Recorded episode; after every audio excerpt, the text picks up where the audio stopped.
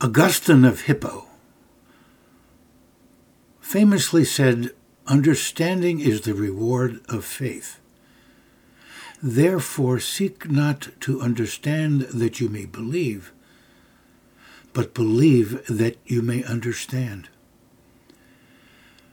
And Anselm of Canterbury, born 1033, died 1109, so it's been a long time ago, added, I do not seek to understand so that I can believe, but I believe so that I may understand.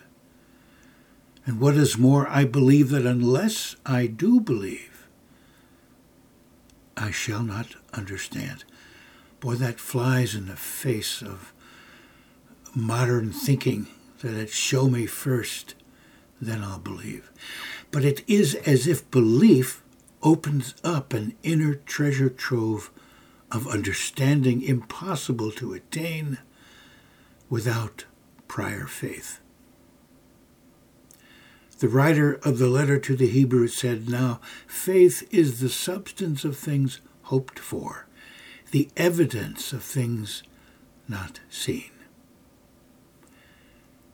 And the Christian philosopher Soren Kierkegaard wrote about the necessity of taking a, quote, leap of faith, end quote, with understanding coming after the faith risk of leaping, taking a leap of faith.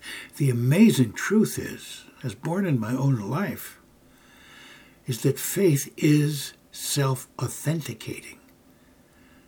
Sufficient proof reveals itself only after the risk of believing.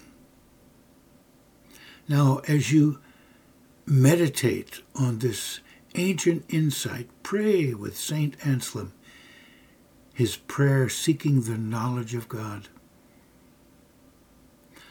O oh my God, teach my heart where and how to seek you, where and how to find you. You are my God, and you are my all, and I have never seen you.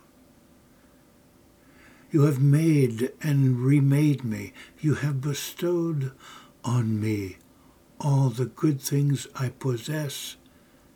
Still, I do not know you.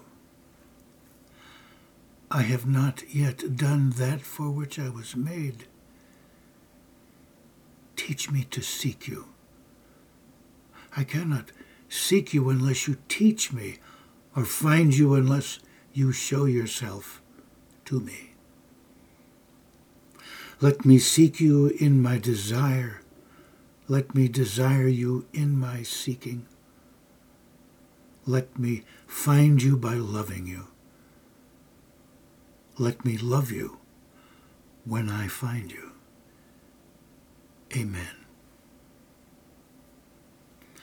While none of us has ever seen God, we are nevertheless capable of sensing God as directly as our sin, our skin can sense a gentle breeze. When you risk believing in God and God's active, actual presence with you, God will, in God's timing and way, authenticate your faith. Guaranteed. Back in August of 1967, I had been an agnostic and things happened in my life that I, I began to seek God if there was a God. And I risked believing in what Jesus said in the Gospels that I heard as a child Seek and you will find. Ask and you will be shown. Knock on the door will open. So I began seeking. I risked belief in yet an unknown God.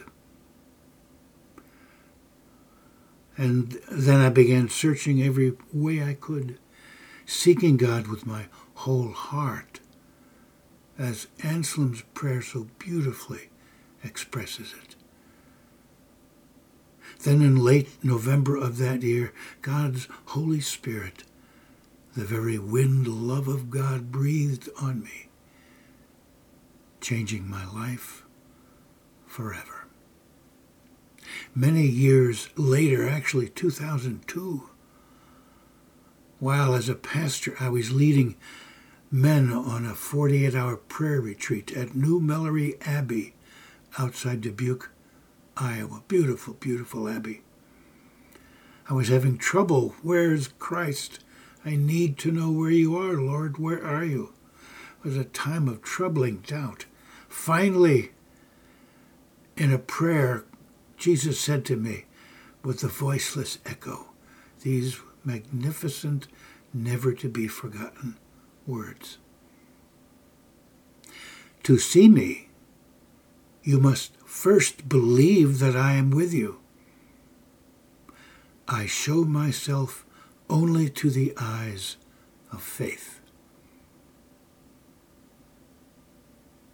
Let me say that again. To see me, you must first believe that I'm with you. I show myself only to the eyes of faith. Meditate on this prayer and these words of Christ. What does it say? What does it say to you? What do you want to say to God? And what might God want to say to you?